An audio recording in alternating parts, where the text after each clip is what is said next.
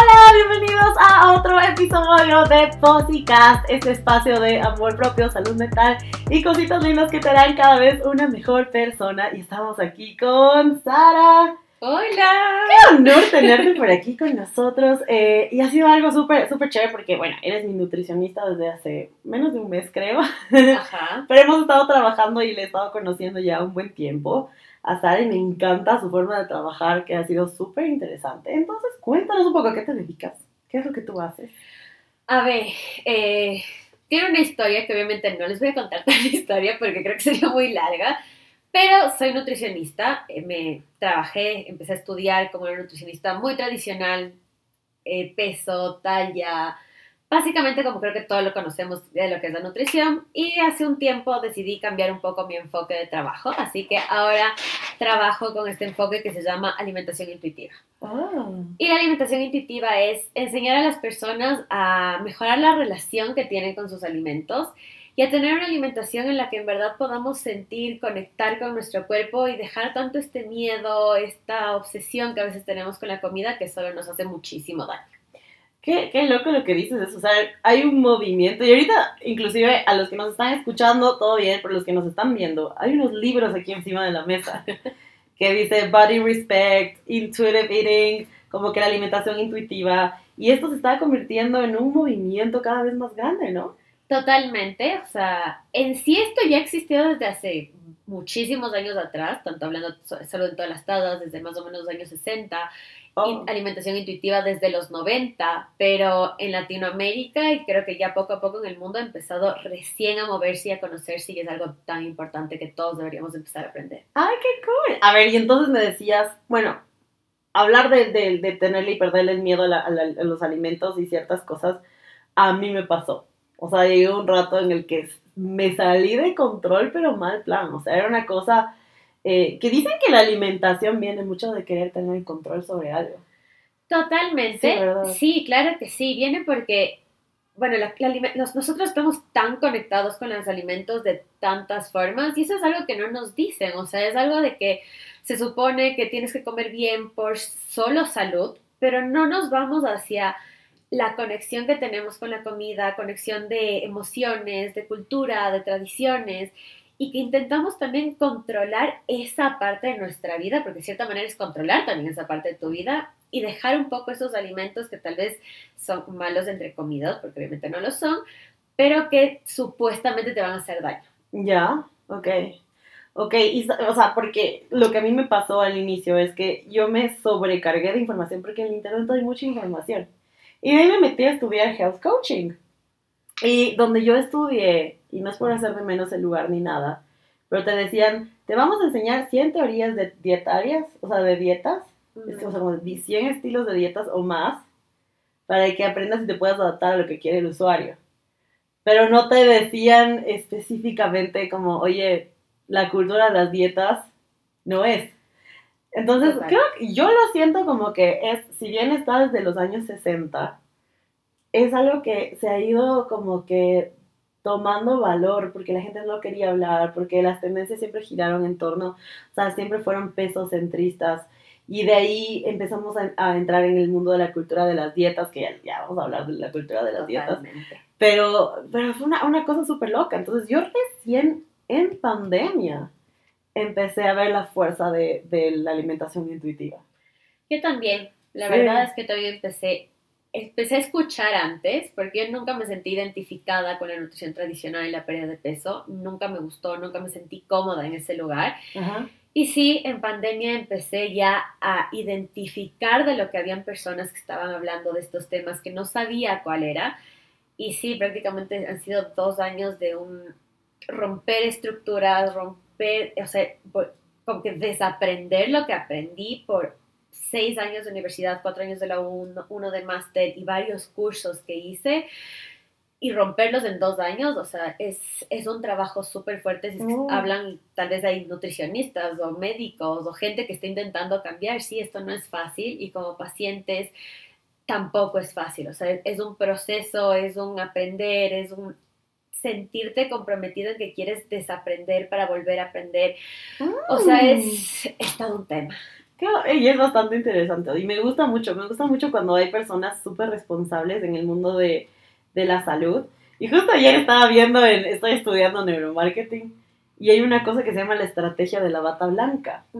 Y esto, bueno, también tiene mucha referencia en el primer podcast que hicimos, eh, que hice con Denise, que hablábamos sobre esta estructura que hay de los doctores, de, de, de hacer como que este sistema paternalista, etcétera, etcétera. Y lo que me interesa, y los que nos están escuchando, Sara ahorita está vestida como civil. los que nos están viendo también.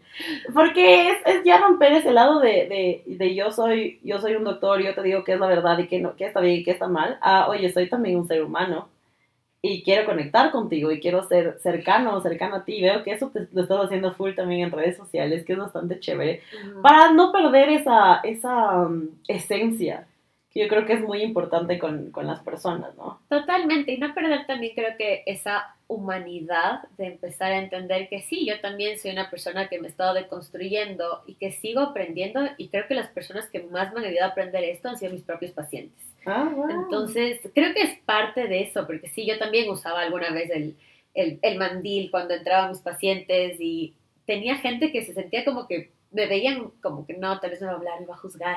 y obviamente ya después de un tiempo, cuando empecé a entender este, esta, esta parte de la alimentación intuitiva, la dejé de usar. O sea, dejé de usar y ya solo me veía en el Wow, consultorio con ropa, normalmente. qué interesante es eso. Este, claro, la bata blanca tiene un, un, un, conta- un contraste súper fuerte y, un- y, una, y una influencia en nosotros bastante interesante. Entonces, Ujú, sí, ujú. qué, qué chévere, qué chévere saber eso. Y eh, vamos a entrar un poquito en esto de la, de la cultura de las dietas. Y por qué, ajá, al inicio del podcast decimos, hay que recuperar la relación con la comida. Y muchas personas pueden decir como que, ok, ¿a qué rato la tenía rota? Ajá. La Fuerte. tenía rota. Pero primero peguémonos una, una, un, un saludcita. Estamos Sí. tomando una kombuchita por aquí. Hay que hacer un brindis porque la cultura de las dietas está yendo al piso. Y se va a caer. que se Vamos caiga a la romper. cultura de las dietas. Entonces sí, es importante eh, tomar en cuenta que la cultura de las dietas es algo que Está pasó. buenísimo. ¿Sí está buena? Sí, está. Ay, sí, no hay como la kombuchita. Entonces, em, la idea es básicamente em, ¿cómo, cómo empezó esto de la cultura de las dietas, de dónde se va dando, ¿sabes cómo empezó, cómo se mueve? A ver, la cultura de las dietas ha empezado desde varios años atrás, en el que se empezó incluso más sobre los cuerpos de las mujeres, sobre todo. También pasa en hombres, pero es algo que lo hemos visto mucho más hacia los cuerpos de las mujeres, en el que se ha puesto este estereotipo que ha ido pasando por los años, de los años 20, que eran súper delgadas.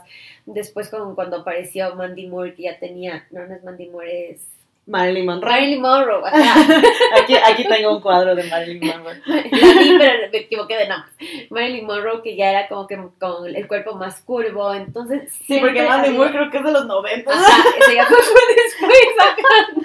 me cambié de, de, de, de época. Y de ahí han ido cambiando ahora que es la época de las Kardashian, que son súper eh, curvilíneas. Y Eran, gente- eran. bueno, sí, ya, ya se está cambiando también. la tendencia. Todo eso son tendencias que nos van poniendo y que van intentando hacernos seguir a todas las mujeres, como haciéndonos creer que esos estereotipos, esos cuerpos de una mujer, los podemos tener todas. Ujú.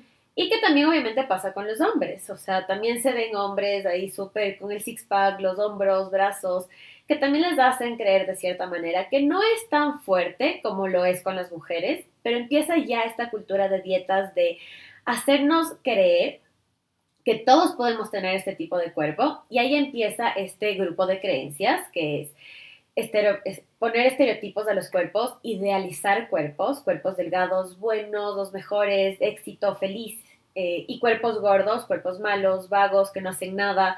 Y empezamos, Tristes. ajá, tristes, eh, y un montón de cosas que obviamente no tienen nada de sentido. Y al mismo tiempo también empezamos a catalogar los alimentos. Los buenos, las ensaladas, el pollo a la plancha, que son los que nos hacen bajar de peso entre comidas.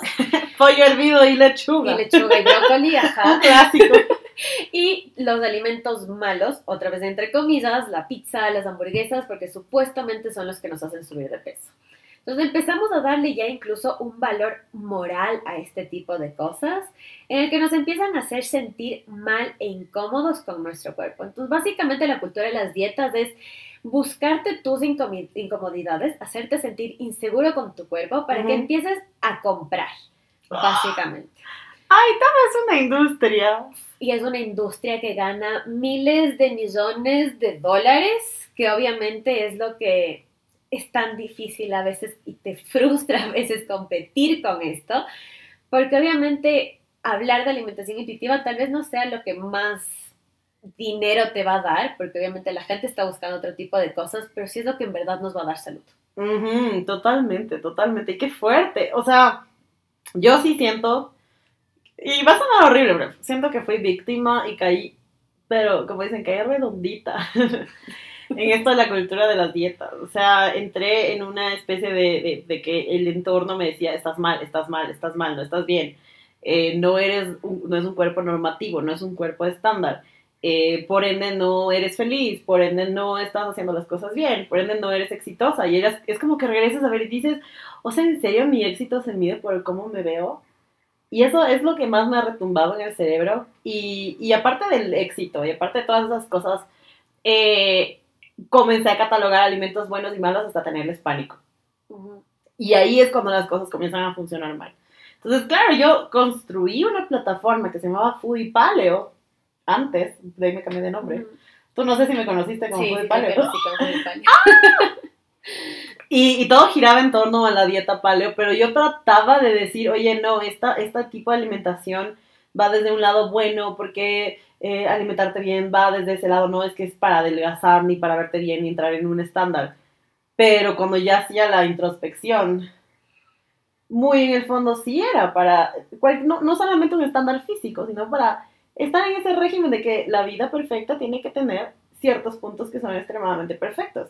Y cuando rompes ese esquema y dices, oye, la vida puede tener muchas más cosas eh, que seguir un, un, patrón específico, porque te dicen, naces, creces, te reproduces, mueres, que te explican eso, no te explican eso en, la primaria, Sí, claro. No te explican el, ciclo, de, la vida. ¿Cachas? Sí, total. Es ciclo de la vida, o sea, cachas que desde chiquito ya te están diciendo, te reproduces y mueres.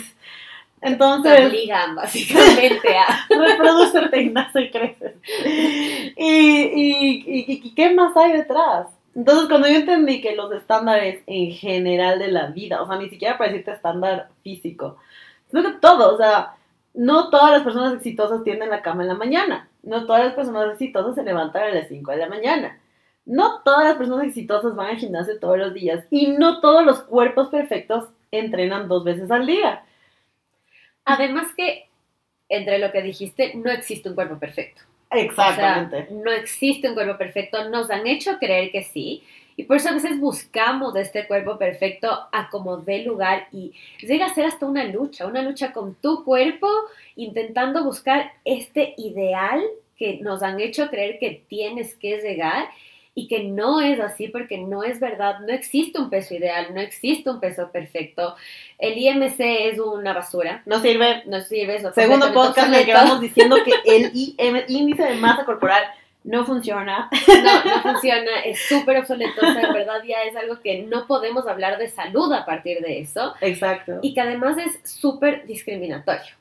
¿Por qué? ¿Por qué? Porque cuando tú hablas del IMC y dices obesidad y obesidad, no voy a hablar solo porque estoy hablando del IMC, porque es una palabra que no la uso, porque es discriminatoria. Te hace creer que una persona que tiene obesidad, entre comillas, solo por su, porque el IMC te mide tu estatura y tu, y tu peso, nada más. Es una fórmula que sacas de ahí y según eso ya te hacen creer que tu cuerpo está mal por eso. O sea, medimos salud por cómo se ve una persona y no podemos medir la salud por cómo se ve una persona. Entonces, esto va muchísimo más allá, que tenemos que empezar a reconocer que el hecho de que somos humanos no va a depender de cómo solo nos alimentamos, sino de cómo estamos integralmente a nivel emocional, a nivel físico. Y si es que queremos hablar de salud, incluso tenemos que empezar a identificar cómo es nuestra forma de vivir, el trabajo, nuestra economía, acceso a la salud, eh, servicios básicos. O sea, hay tantas cosas que están dentro de lo que significa salud que no podemos solo verlo de una manera tan simplista que Ajá, como, "Ay, deja de comer y hacer ejercicio. Tiene mala salud. Es como que tú no sabes. o hay personas que incluso a simple vista dices, wow, es saludable. Y no calculas lo que hace o no hace eh, tras bastidores. Ujú. Porque incluso hay muchas, yo he visto muchas personas online que pintan una vida perfecta y es porque tienen una genética, que le dicen que es una buena genética. Y yo personalmente, si tú me dices a mí después de todo lo que he estudiado, visto, aprendido, todo, yo también siento que tengo una buena genética. Y así, o sea, no es que, o sea, ¿qué, qué es buena genética? ¿Qué es? O sea, por ejemplo, lo que dicen que en la era, en la era paleolítica, los, los cuerpos que acumulaban grasa eran los, los que más sobrevivían. Entonces eso es relativísimo. Imagínate, estamos hablando de, de en esa época, lo apreciado era tener más grasa. Y ahora lo apreciado es tener menos grasa. Es como que mm, es tan relativo. Yo creo que es ahorita ya el espacio de, de la salud en todos los cuerpos, que vamos a hablar de eso. Y de poder como que darle ese enfoque mucho más humanista a, a la vida de las personas, más allá del estereotipo de lo convencional, de, de- de las medidas perfectas, del, del- de todo ese tipo de cosas, que ojo, no hay cuerpo perfecto, pero sí había medidas perfectas. Claro, me acuerdo, yo me acuerdo, era chiquita cuando había el 90, 60, 90, que en algún mo- momento en verdad me, me medía, o sea que tenía 12 años y era intentando medirme, o sea, tenía 12 años. Yo también Y tenía me, 12. me medía para ver si es que estaba dentro de las medidas perfectas, tenía 12 años, o sea, ni siquiera estaba desarrollada aún. Yo a los 12, en cambio, tenía 90, Ujú, 80, 100. Ya. Que ahorita tú me dices 90, 80, 100, digo gracias. Todo bien. Pero no, y la medida que tenga, todo bien. Pero en ese entonces era una frustración porque la cintura no era, no era el 60, o sea, era 80. Ujú, Claro. Y era como, ¿por qué? O sea, y, de ahí te dicen que es un, un, un porcentaje súper chiquito de las personas que tienen este cuerpo normativo, que creo que es el 1%, si no me equivoco, 1 o 2%. Aproximadamente el 1 o el 2% que son prácticamente los cuerpos de revista, o sea, no todas podemos llegar a tener ese cuerpo. Además que si es que hablamos de los cuerpos de revista, o sea, ya de modelos, son hombres y mujeres que se dedican a trabajar a eso. O sea, Claro. son gente que en verdad está trabajando Cuatro con su horas en el cuerpo, gimnasio. cuatro horas de gimnasio, que tienen una cantidad de dinero como para tener un nutricionista, un chef y todo lo que necesitan en ese momento, que creo que como comunes, mortales, corrientes que somos la mayoría de nosotros, No se puede. no es real. Claro, y, y eso es súper loco porque nos comparamos y, y- y me parece chévere porque justo hablábamos de, de las, las- Yo voy a hacer por mi cumpleaños una pool party, una, una fiesta en una piscina. Esto, o sea, ahorita estoy cumpliendo 31 y quiero hacer fiesta en una piscina, pero a mis 20 que tú me hubieses dicho que yo quiero hacer una fiesta en una piscina, primero muerta. O sea, me van a ver la celulitis, me van a ver el gordito, me van a ver... ¿Me van a ver qué? Nadie me va a regresar a ver nada. Fue, totalmente. Nada. Y el año pasado, que yo me estaba todavía deconstruyendo, en algún momento de la fiesta, estaba yo también en traje de baño de dos piezas y dije, no, sí me siento incómoda. Esto, es- esto es nuevo, esto es nuevo, me siento incómoda, me siento incómoda. Ahora digo, este año voy a invitar- a un montón de personas. Estás invitada, por cierto. Gracias. y dije, no, o sea, vamos a disfrutar y- y sacar esa parte también de que la teníamos reprimida tanto tiempo de, del estándar físico y de, de, y demostrar que en el cuerpo que tú tengas puedes disfrutar, puedes hacer lo que tú quieras y no es el 1% de la población del mundo que es la única que puede disfrutar realmente en la playa, en la piscina o en diferentes lugares, ¿no? Obviamente, y aprovechar de tu cuerpo, o sea, porque también lo que yo suelo hablar con mis pacientes es empezar a reconocer que tu cuerpo es, es tu hogar, o sea, es tu lugar más sagrado que tienes en este planeta, es la razón por la que estás vivo, es esa herramienta hermosa que te lleva a hacer todo lo que quieres, que puedes bailar, que puedes, eh, tienes piernas, si tienes brazos, hay tantas cosas que nos ayudan a nuestro cuerpo y que no le damos ese valor que necesita nuestro cuerpo, que es sumamente importante. Pero aún así, igual somos mucho más que un cuerpo. O sea, somos muchísimo más que solo el cuerpo que se ve. Y no podemos juzgar jamás a una persona por si es que está saludable o no, por el simple hecho de cómo se ve su cuerpo. Porque Exacto. no, no, o sea, no. No hay tal. No, no. que en serio que no hay tal, o sea, no, no se puede hacer así. Y hoy en la mañana me pareció súper interesante, y eso quiero como que traerlo a la mesa. Una de mis seguidoras me manda una. Una. Ah, no, no, mentira, no fue hoy en la mañana. Fue anoche que vi. No, no fue una seguidora que me mandó. Vi una publicación de la vacuna visto. contra la obesidad que cuesta 85 dólares. Sí. O sea, es escoger y decirle a la gente, deme 85 dólares, me los meto en el bolsillo y es un asalto mano armada. No, Ni siquiera mano armada, es un asalto. Fue. Y es lo que te decía, o sea, me causa demasiada, Y el tristeza Ajá. porque es abusar un montón de esas inseguridades de las personas. O sea, El es- copy, ¿sabes lo que decía? no, El, el copy es el texto que va debajo de la publicación. Decía, muchas causas de obesidad son la inestabilidad emocional y fue un, oh, no te quisiste meter ahí. No, no, no, no, no, no. Y la gente obviamente comentaba, ustedes están dementes. Era un, un, un periódico, creo que era un medio público, no, no público, un medio, un medio, no sé cómo explicar. Era un medio de comunicación, perdón. Entonces este medio de comunicación les decían, o sea, ¿qué tanto se están vendiendo? O sea, que aceptan cualquier tontera para promocionar. La, la vacuna, vacuna contra la obesidad, no existe. Además que vacunas hablamos contra virus y bacterias, ¿no? Más, más que son virus que nada.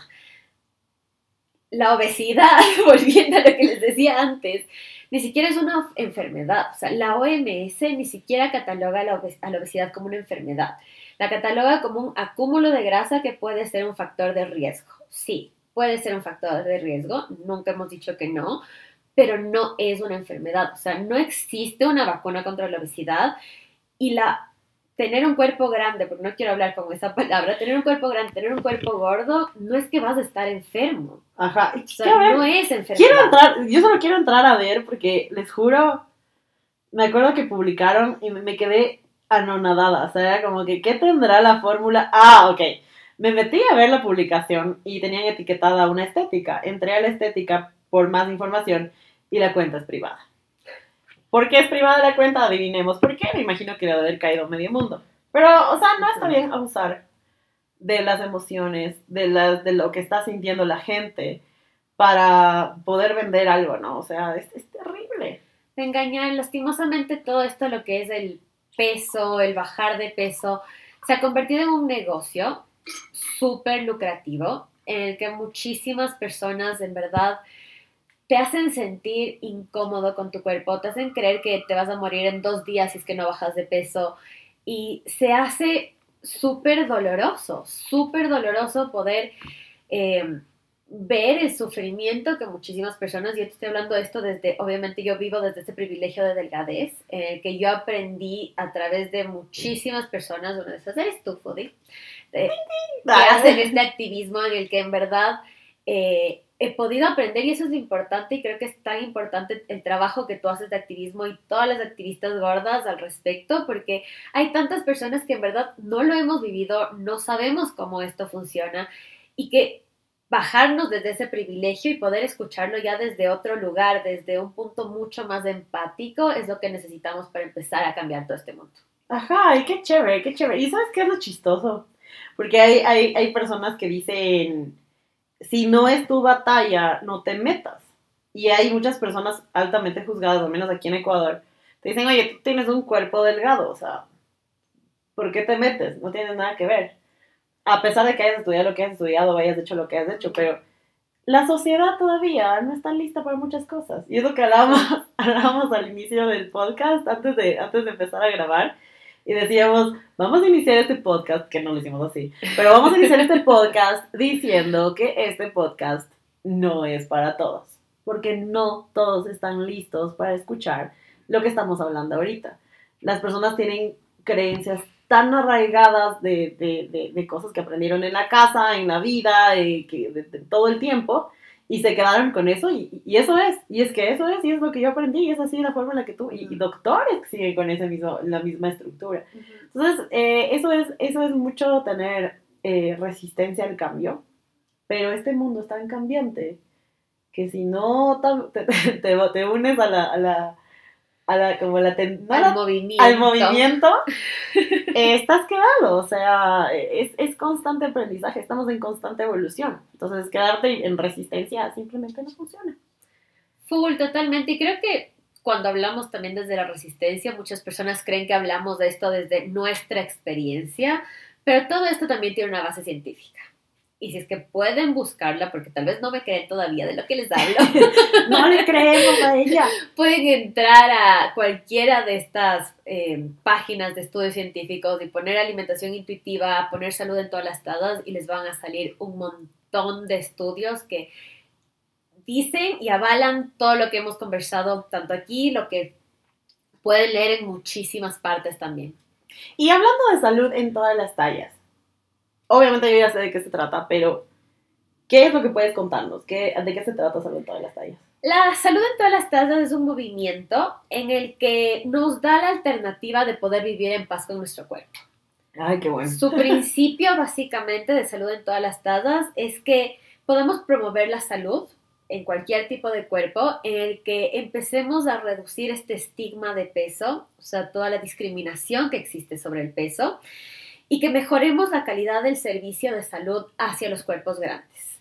Entonces, esto ya es un movimiento un poquito más sobre, creo que hasta justicia social posiblemente. Totalmente. En el que ya empezamos a hablar de más cosas porque puede haber salud en todas las tallas. Totalmente. Yo, yo me uní a este activismo porque al inicio dije, ay, soy activista body positive.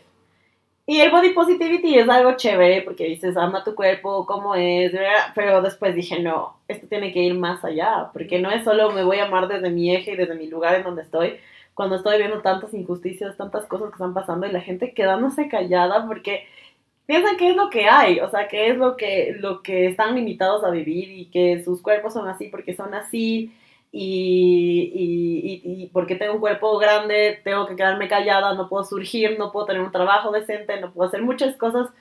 Es más, ¿tú sabías que hay un porcentaje de, bueno, no tengo ahorita el dato específico, me encantaría tenerlo, pero eh, decían que en, las, que en las personas que, que contratan personal en, las, en las empresas grandes, evitan contratar cuerpos grandes. Totalmente. ¿Y sabes por qué es? No me acuerdo, pero sí. Los seguros. Ah, es verdad, ajá. Lo, o sea, todo, todo está manipulado de un nivel extremo por el tema del, del, del, lado de la salud, pero porque exactamente no existe eso de salud en todas las tallas. Entonces dicen, o sea, y este, este es un pensamiento tan inhumano, me parece a mí, es cuerpo grande es un cuerpo dejado de una persona que posiblemente no, no está haciendo nada de su vida y solo se está dedicando a comer, porque pues eso es lo que dicen de nosotros y eh, pues que sufra sus consecuencias. Pero si quiere entrar a un seguro privado, necesita pagarnos más, porque su riesgo es mayor. Totalmente. ¿What? Totalmente. ¿Qué?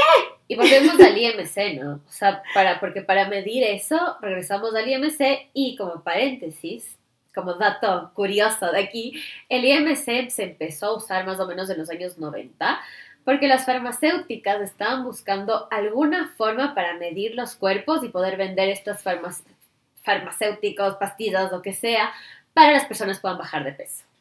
Ay, no me digas eso. Las inyecciones, las, las vacunas. Las vacunas, sí, obvio, todo Ay, yo solo me, acuerdo, solo me acuerdo del, del Reduce Fat Fast.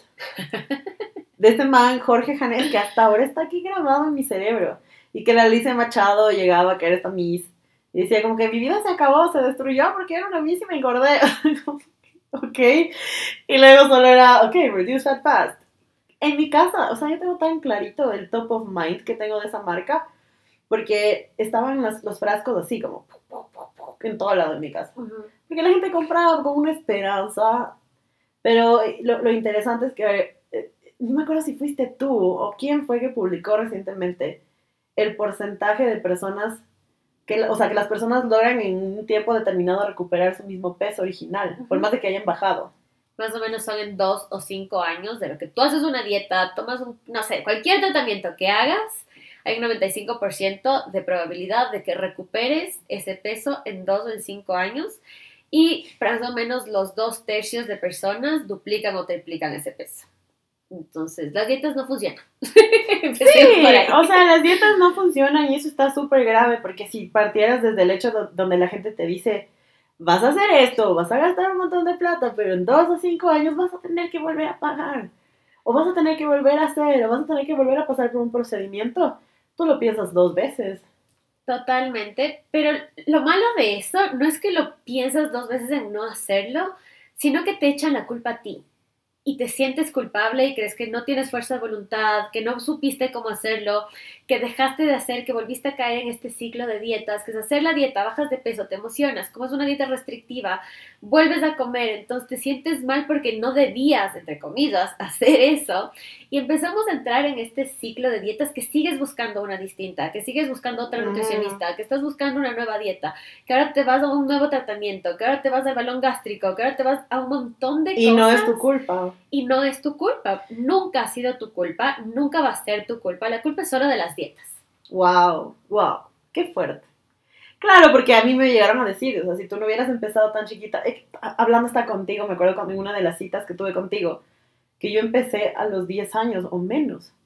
Entonces, si no hubiera empezado tan pronto, capaz que las cosas hubieran sido diferentes, hubiera tenido una mejor relación con la alimentación, hubiera tenido otra, otro panorama de la vida, pero mi relación con la alimentación fue tan heavy, grave, de esto no, esto sí, esto no, o sea, llegar a un punto de eliminar grupos de alimentos completos por años, es algo que no es manejable, o sea, y, no, y, todavía tengo mis conflictos porque obviamente estamos en proceso de que qué alimento bueno, qué alimento es malo, qué no sé qué, qué no sé cuánto, pero a una persona que ha estado tanto tiempo en dietas, porque tú me dijiste dietista crónica, ¿cómo era? Dietista crónica, que se empieza desde hace tanto tiempo, que has hecho tantas dietas y hablamos de un dietismo crónico. Entonces, al, tener algo crónico, salir de ese esquema es, es choqueante. Y, y, lo peor de todo es que para salir del esquema, en mi caso, porque mi cerebro dice, el rato que yo dejo la dieta, subo de peso. Subir de peso está mal. Entonces no me permito, no puedo permitirme, o sea, no puedo permitirme comprarme ropa más grande, no puedo permitirme aceptar esa parte de mí. Entonces, eh, a mí me pasó ayer que subí un video y una persona me comentó, em, estás más tuca. Pero no era una connotación eh, negativa, sino que era, era, como una carita babeando, creo. Ya. o sea, que me hizo entender que por un lado, como que, ok, o sea, el pánico y el terror que yo tenía de que, de que, de que estoy subiendo de peso por este proceso, eh, está heavy, pero es necesario. Y lo acepto y lo abrazo y me estoy aceptando a mí como soy. Y eso es como que el primer paso, el primer gran paso. Eh, y, ahí muchos pueden decir, no, es que, pero es que tu salud, tú no, no puedes subir de peso, estás diciendo, ¿cómo estás con una nutricionista y estás... no, no es así. O sea, yo creo que hay un lado humano detrás. Y eso es lo bueno de buscar profesionales que en serio te vean como una persona y no como un número. Totalmente. Y creo que también, incluso hablando de eso, es un empezar también a reconocer ¿cuál es tu gordofobia internalizada? Porque el miedo a subir de peso, a creer que está mal, a que comprar ropa más grande no es bueno, es porque tenemos una gordofobia interna.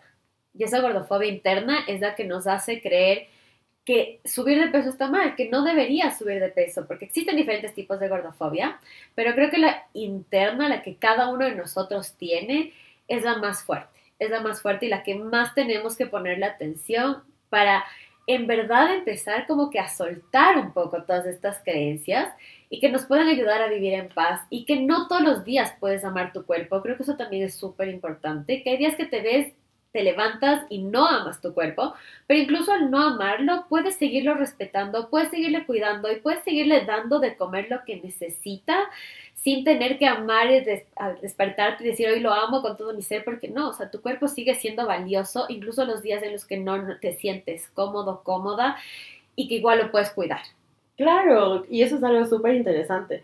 Y yo lo estoy viviendo y me gusta también eh, compartir mi vida, mi día a día en redes, porque claro, pasé de una etapa de extremista a ahorita es como que, ok, me estoy permitiendo hacer cosas, me estoy permitiendo disfrutarme con mi nuevo cuerpo, porque es un nuevo cuerpo.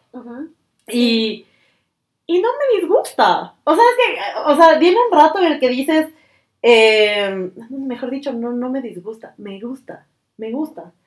Pero lo que, claro, está dentro del, del estándar de como que, ay, tienes que ponerte ropa así, tiene que verse así, no se puede ver tu panza. Y una chica me escribió el otro día y me dijo, Foodie, necesito por favor que hables de las fajas. Y justo la anterior semana me habían contratado dos marcas de fajas. Y yo así, pero con toda la gana les dije, o sea, pero es que tómense la molestia de leer lo que hago en, mi- en mis redes. O sea, imagínate yo mañana diciendo, eh, utilicen esta faja. Porque, by the way, no me volvería a poner una faja. Y, ni así sea, porque, claro, antes en mi cerebro decía, en mi gordofobia internalizada, decía, tengo mi faja para mis fiestas de gala, porque en la fiesta de gala sí es pertinente ocultar tu barriga. Pero barriga tiene hasta personas delgadas, o sea, En realidad todos. todos tenemos nuestra Todos pancita. tenemos que te sientas, te sale el rollito si eres delgada, que, o sea, es completamente normal, pero Y nos en han hecho creer mujeres, que no. y en mujeres es necesario, inclusive hormonalmente, tener un poco de grasa. O sea, tampoco Sí. es que hablamos de 80 mil kilos de grasa, no necesariamente, pero si es, es, está bien, es saludable. Súper innecesario, importante, porque gracias a la grasa nosotros también podemos mantener nuestra menstruación. Entonces, Cuando bajas Exactamente. de peso, pierdes grasa, perdemos la menstruación y eso no es saludable. No, no, para nada. Y, y hay un montón de, de factores. Perder cabello, perder que tus uñas se debilitan, tu piel se daña, tu estado... tu- y, y algo que la gente no toma en cuenta, que es la prioridad número uno, tu cerebro, tu salud cerebral. En, en el, en el cerebro nosotros sí necesitamos grasita, necesitamos que haya un correcto funcionamiento, necesitamos sal, necesitamos un montón de nutrientes. Azúcar, nuestro cerebro se alimenta de glucosa. Su Exacto. comida principal y la más importante son los carbohidratos. Por eso dejar de comerlos no es una opción. Claro, O sea, no, y cuando no yo es. dejé de comer carbohidratos, casi me muero, o sea, anímicamente era una cosa terrible, o sea, si no te vas a, a- ok, te ves mejor, aunque yo creo que perdí 200 gramos, o sea, era nada, pero, ok, te ves mejor, pero, ¿y tus relaciones interpersonales? Eso es salud. Tu trabajo, cómo estás en la relación con tu trabajo, eso es salud. Tu espiritualidad es salud. Y la gente dice, pero es que tiene que ver, o sea, mi- mis relaciones interpersonales no tienen nada que ver. Tus relaciones interpersonales también son alimentación, te alimentan, te nutren. Eso es nutrición, ya no estamos solo hablando de comida. Entonces, por eso siempre tenemos que ver todo con un enfoque holístico. Entonces, si ustedes van a un doctor o van a un nutricionista, vayan donde personas que sepan tratarte como deben.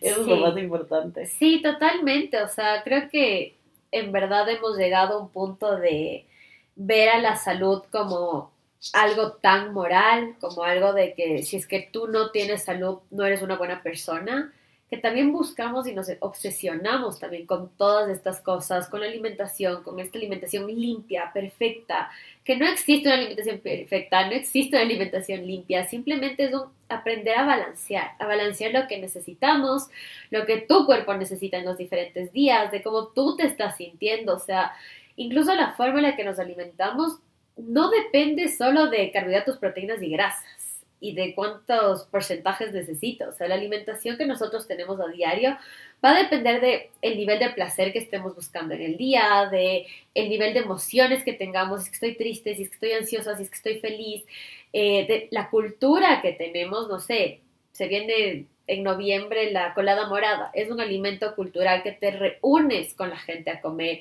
o sea, hay tantas Claro, y te atrás. saltas, y te saltas. Yo me he saltado fanescas, me he saltado coladas moradas. Las guaguas de pan es como que eso es pan, gluten, no gracias. Y te pierdes, te pierdes de experiencias, porque no solo es el comer la colada morada, es sentarte con tu familia, conversar, reírte de cosas, de, ah, sí, al Juanito le pasó ni sé qué cosa, hija. O sea, es como que crear experiencias también con tu familia, con tus amigos.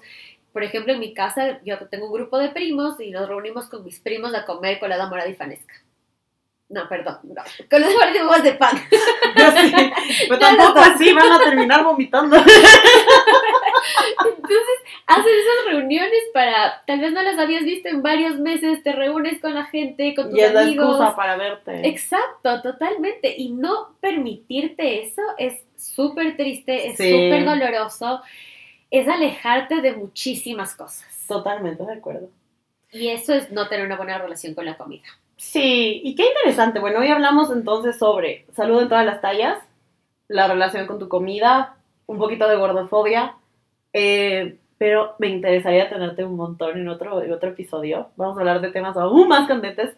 Este fue como el, yo le llamo, adobemos, adobemos a la, a la situación. El abrebocas. El abrebocas de todas las cosas que podríamos estar hablando. Entonces, lo que quería decir es primero, muchas gracias. Invitarte a un segundo espacio, porque es, es justo y necesario. Y, y, y, y primero que valorar y, y apreciar todo lo que personas como tú están haciendo ahorita en el mundo, porque es, es, es lo que más necesitamos. Yo creo que ya, ya rompemos ciertas cosas. Pausa. Ayer estaba estudiando y me decían que las emociones hasta los años 90 Ujú. no eran consideradas emociones. Eran consideradas consecuencias de ciertas cosas. Entonces, médicamente, ya psicológicamente hablando, las emociones estaban hechas a un lado como seres humanos. Entonces, estamos en una nueva era donde estamos aprendiendo muchas cosas eh, diferentes, a romper esquemas, a aprender. Entonces, yo creo que eso, eh, de, de que tú estés actualizándote constantemente, ayuda muchísimo. Y ya pues, nos vemos en el siguiente episodio. Vamos a hablar de temas candentes. Seguro que sí, que podríamos quedarnos aquí hablando unas 5 horas, pero no, vamos a dejarlo para después, para que se queden con ganas. Para que se queden con ganas, gracias Sara por estar aquí. Si ustedes quieren contactarle a Sara, les voy a dejar igual su username en la descripción, tanto en, en Instagram, en Facebook, en Facebook, bueno, sí, en Facebook, en, en, en YouTube, en Spotify. Recuerden que estamos en todas las plataformas de streaming. Gracias por tener, por estar aquí. Gracias, por haber Gracias a venido hasta acá. Fodi. Espero que a todos les guste este espacio. Y recuerden seguirnos, activar su campanita para todos los episodios. Ya saben, un episodio nuevo por semana. Así que nos vemos en la próxima semana.